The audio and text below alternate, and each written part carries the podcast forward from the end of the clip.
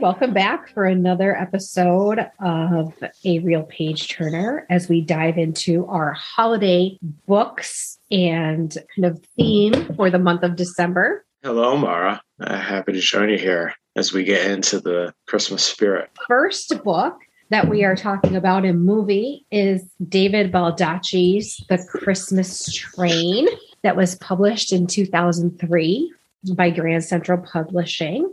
And as a little bit of a synopsis, it's the story of a journalist, Tom Langdon, who is traveling by train from Washington, D.C. to California, where he's meeting up with his longtime kind of casual girlfriend. And on the train, he bumps into an ex girlfriend who is the love of his life, Eleanor, and a cast of other characters who get stranded in an avalanche. Also, there's a thief on the train and a persnickety older woman who is more than she seems. I think that sums it up. What do you think? Uh, yes. Uh, this book wound up getting the Hallmark treatment 2017. Uh, it was a special um, Hallmark Hall of Fame uh, presentation. Uh, it started with um, kind of a, a semi-notable cast, like at least you know more notable than your average Hallmark film. It stars uh, Dermot Mulroney and Kimberly Williams Paisley and Danny Glover and Joan Cusack. Yeah, it was a notable cast, all of whom I love, and Dor- and Dermot Mulroney. I think they're hilarious. Um, I like them in almost everything I've seen them in. Yeah, it's like a very you know it was very different than your average Hallmark film. You know, it's not about a big city girl who goes back to her small town and tries to save her parents' store while running into her uh, high school boyfriend who is her high school boyfriend who's a uh, who's also the son of Santa and uh, prince of a of a very small country. Yeah, so uh, you know, I started reading the book, and I have to tell you, I was a little bit like, oh my word. I don't care enough about trains to go into the level of detail that this went into about trains. so I was looking forward to the movie where maybe I didn't have to learn that much about a train because I had a little bit of a hard time getting into some of this book just because of all of the train stuff. Now, if you love trains, you're probably going to love learning about the train, but I didn't. so I liked the movie because it didn't really give all that detail. And you know me, I like backstory and I like interior monologue. But when it came to the train, I was like, mm, no, can we just move on with the story. Yeah, a lot of the train stuff seemed very like over, you know, overwrought and just that's like one of the um it came a lot from the character of uh Herrick Higgins who you know, was this old train worker who got pushed out of his job. And, you know, I think the movie did a lot better better with his character than in the in the book. That yeah, it does you know, the movie really doesn't go into the train lingo and train stories that much. You just see this, you know, this older gentleman who's, you know, loves his trains and, you know, used to work for the railroad and now he's just a passenger. And, you know, so it gets a better sense of, you know, what's going on with his character character. Yeah, no, I'm pretty close to the book, right? Like Tom Langdon, Aaliyah, the girlfriend of Tom Langdon, Danny Glover's character Max, and Kim, Will- Kim Williams Paisley as Eleanor, and Joan Cusack as Agnes. Like I thought those were like pretty close to how the book portrayed them. I, I thought that the movie though really condensed quite a few other characters eh, or changed them. Uh, yes, there was a lot there was a lot of um, really con- uh, condensing of um, um yeah kind of like just got to the nitty gritty of the ca- characters and didn't really explore as much as the book did. Stable, who is Max's assistant in the movie at all? They just cut, cut him out. Yeah, I think is okay because he didn't really do a whole heck of a lot in the book. I mean, he did. He was kind of funny and, you know, overworked and he had something stolen, his sunglasses, which in the movie they had the, those sunglasses belonging to Dan to Max, Danny Glover's character. I mean, he didn't do a whole heck of a lot in the that we needed him in the book, other than being a, a another paramour to Tom Langdon's now ex girlfriend. So I think like you know that's okay. But what I think it's funny that they made Father Kelly into Tom Kelly in the movie. So in the book, Father Kelly is a priest, a retired priest, and and in the movie they changed that totally and just had him a retired guy who lost his wife. Yeah, I did think that that that worked. I think okay, but you know, but then we learn, and this, you know, maybe a little bit of a spoiler, is that the uh, the movie character is not all that different than yeah right. The resolution is the same. He still ends up and again spoiler alert right? He still ends up being the thief. and they still end up, you know, having it explain like why that kind of happened to him and how his life has changed and that he's an old man who's lonely and looking for attention. And you know the resolution is the same but the character itself is a little bit different. And the fact that he's not a priest retired priest. Yeah it's um it's funny like in the book the um he does actually get arrested whereas in the movie they just you know let him go because he's returned everything and he's sorry and that you know and I, I feel like i do feel like that was the right call because like he only like stole just like a couple like like it was like petty theft if that you know and did return everything that you know bringing him into custody was a little you know much Well, it definitely changed the tone of the of both. The book and the movie had they actually arrested him because I think it would not be in keeping with the Christmas spirit and second chances is what the you know both were driving at. Second chance for love and a second chance and you know other things that you've done in your life. And I think that's kind of like the main theme of the book. And to do something different than that would not have been true to the story. Now the one thing that did bother me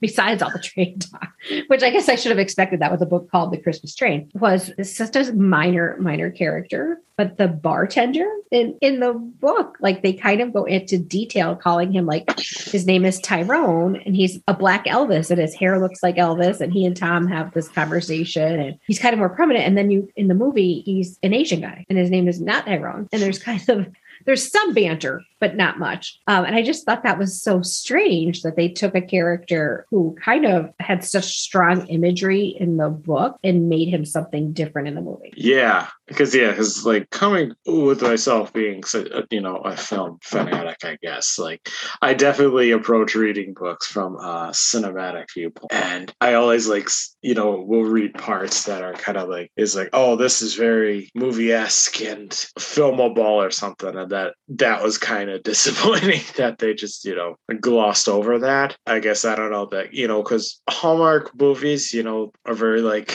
well they're not that funny per se. Like there's like some light moments but i guess maybe they felt the filmmakers felt that was like maybe too silly or something i guess. And the other difference was that in the movie they wore um, when they so after the avalanche and i think like so in the book like the avalanche and the the stakes i felt like were higher being stuck in the snowstorm right? Like it's definitely a longer scene that they're stuck there because you know they lose power they're losing fuel and they have to get the they have to evacuate the train and get the people warmed. And that never really translates into the hallmark movie which is probably because it's supposed to be a little bit lighthearted which you know it's not to- you know no one's going to die in the book. But you know that's definitely a longer scenario in the book than the movie and the stakes seem a little bit higher. And when eleanor and tom get off the train to go in search of help in the movie they're wearing show- snowshoes although tom has skis and in the book they're both wearing skis. So i don't know why some something so I don't know, maybe cinematically that having people in snowshoes looks better than having them on skis. I don't know, but like a very minute difference. I mean, they're still getting to where they have to go, but also in the movie, like they don't really seem to have a destination, right? Like they're trying to get cell service and they just happen upon this guy with horses, which is random.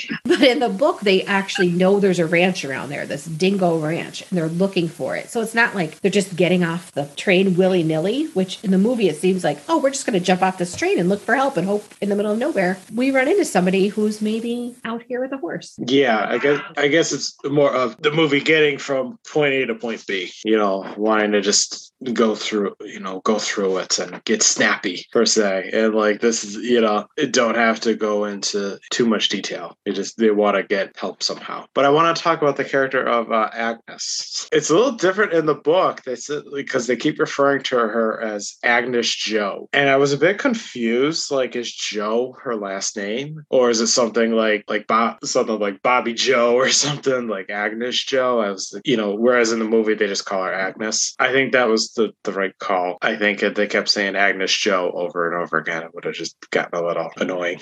and I think that um, you know, the one other difference, that I noticed is when I was reading the book, they t- Agnes has a daughter, but in the picture of the movie she has a son, and then the son meets her at the end of the train. Like so strange they would choose to change a character that you really never get to know or see. That's really just a picture from one to the other. Yeah, yeah, and it's funny, like in doing this podcast and seeing like differences between books and movies. That you know, it seems like almost everyone has that like little difference. You know, for like weird stuff. You know, you're like, okay, they changed that. I don't know why, but I guess I guess it Yeah, works. one difference I saw too that I thought was interesting, and you would think I would like this because I think it provides some interior monologue, is that in the movie, they do some voiceover narration, some as Tom and some as Eleanor, when Eleanor's writing her script and Tom is writing in his journal, trying to make sense of his trip. And you get a little bit of insight into the character's thoughts via that vehicle of writing. But in the in the book, you don't you get some of that. It's not a narration by them, it's a third person narrator in the book. So you're getting some of that internal thoughts, but not from their own voice Mhm. necessarily. Does that make sense? Yeah, yeah, it's interesting. and I like that in the book in the movie. I did like that.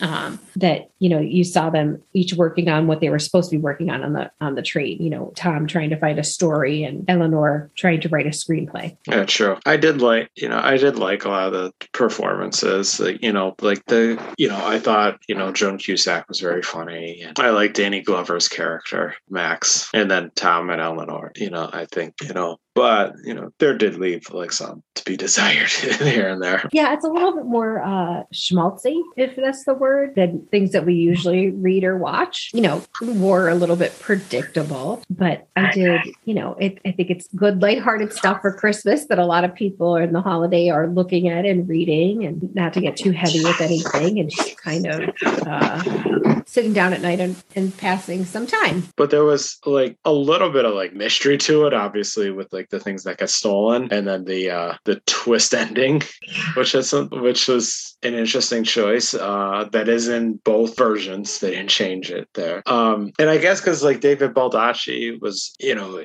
he's written like thrillers and mysteries that maybe he like wanted to have, you know, a more wholesome Christmas story, but still have that little air of mystery into it. And you know, you notice you have little clues along the way. And your uh your thoughts on that. and I didn't see some of that coming. And I'm, I when I watched the movie and was reading the book, I was surprised that they actually ended it the same way. Because sometimes you'll see a twist, you know, they won't it won't translate from the book to the movie, and they did. They kept it that way, and I was surprised. I thought that you know, and in this case, I watched the movie really kind of first and during when I was reading the book, which I don't usually do. So I knew how the movie ended, and I thought, oh, I wonder if the book's going to end that way, or if this was kind of just a cinematic decision, right? And so when I read the book and it did end that way, I was pleasantly surprised that it stayed really pretty true. The ending stayed pretty true to the book. like yeah, one of like the only real difference is in the reveal of it. Right. Whereas in the book, Tom kind of figures it out. Whereas in the movie, they kind of explain everything. I don't know. Do we want to reveal exactly what the twist is? The spoiler alert. I don't know. Yeah. Maybe if people are going to watch it, we shouldn't yet. But I Yeah. that, you know, and, and the book ends that Tom knows the twist, but Eleanor doesn't, right? Because like remember, like when I was reading it, Tom overhears Mac talking to the other people, but he never seems to really tell Eleanor that. Sure. Yeah. So yeah, but I, I did like the movie reveal a little better because I felt like it was a little too convenient how Tom figured it out. That I kind of get the sense, okay, like Tom just heard like one, just saw like one clue, and I felt like it was a big leap to see that clue and be able to figure out exactly what they were doing. Whereas, you know, in the movie, they kind of explained everything. Yeah. Yeah. Mhm. This one was it was it was okay. I just not my typical style. Yeah. the book nor the movie, but you know, get lighthearted, a change of pace. Yeah, I felt you know there were things I liked and things I didn't like about it. Um, I do I do think that the movie very like they hallmarkinized it a lot. That there was like a lot of parts like the, the part with the snake that in the book that got cut out of the movie where they find the, the snake on the train on the train and I was like, that was just kind of bizarre. And I was like, and I remember reading that part. I was like, yeah, this isn't Hall. This this wouldn't fly in a Hallmark movie or something. And, there was no Merryweather. That character Merryweather, who they kind of pay, played the prank on with the snake. There was no Merryweather in the movie. Yeah. And I also thought that the relationship between Eleanor and Tom was not as contentious in the um, movie. Like the book, she's really put off by him, and they she's really gives him a hard time and wants mm-hmm. you know mm-hmm. is not as friendly with him where I thought the movie, like, she kind of gets over that quickly, which I guess in the essence of time, you have to. But the movie kind of draws that out a little bit and has her, you know, come around slower than per se than, than the. Yeah. Like they have the scene where, like, where they kind of crash that wedding a little. And I was like, that was kind of like early on. And they're like, this is kind of like, you know, a scene like this and the Hallmark sense is usually like later on after after they've come to tolerate right. each other more. That that was was a little sped up. Little. And it's funny with you saying that them being off the train, like going to crash that wedding, because I felt like in the movie they were off the train quite a bit at different stopovers. Like they'd have a layover for here, and they go into the movie. Where in the book they never really got off the train too much. Like if they had a layover, like it never really yeah. said they had a layover. Like you didn't really see that. So it's kind of funny. Like I felt like they spent a good amount of time off the train in the movie that they didn't really do in the book. Yeah, very interesting there. Uh, so so you know, all in all, like I said, you know, there were good parts, there were bad parts. That you know, isn't my wasn't my favorite either, but you know, and I enjoy some good schmaltz once in a while. Bet it's okay. A little bit. I have to tell you, I was I was struggling a little bit. I had a lot of eye rolling, um, sighing. My husband's like, "This is killing you, isn't it?" I'm like, "A little bit." Yeah. Oh, a little bit much for me, but you know, it was you know, it's it's fine to put on and watch, not necessarily. um It's not going to be a staple in the Marls household. No, it's not a staple in my house. That I could tell you. I think I prefer the ones where the girl goes home to uh, save her hometown bakery. Great. Well, thanks, Donny. I hope you have a great uh, holiday season, and we'll be back with uh, a few more holiday, new holiday classics from Hallmark, and some uh, act really uh, old stuff like The Grinch Stole Christmas and um, the story that inspired a Christmas story. Yeah. Great. Well, keep reading, everybody, and enjoy some time off with your families. And keep watching.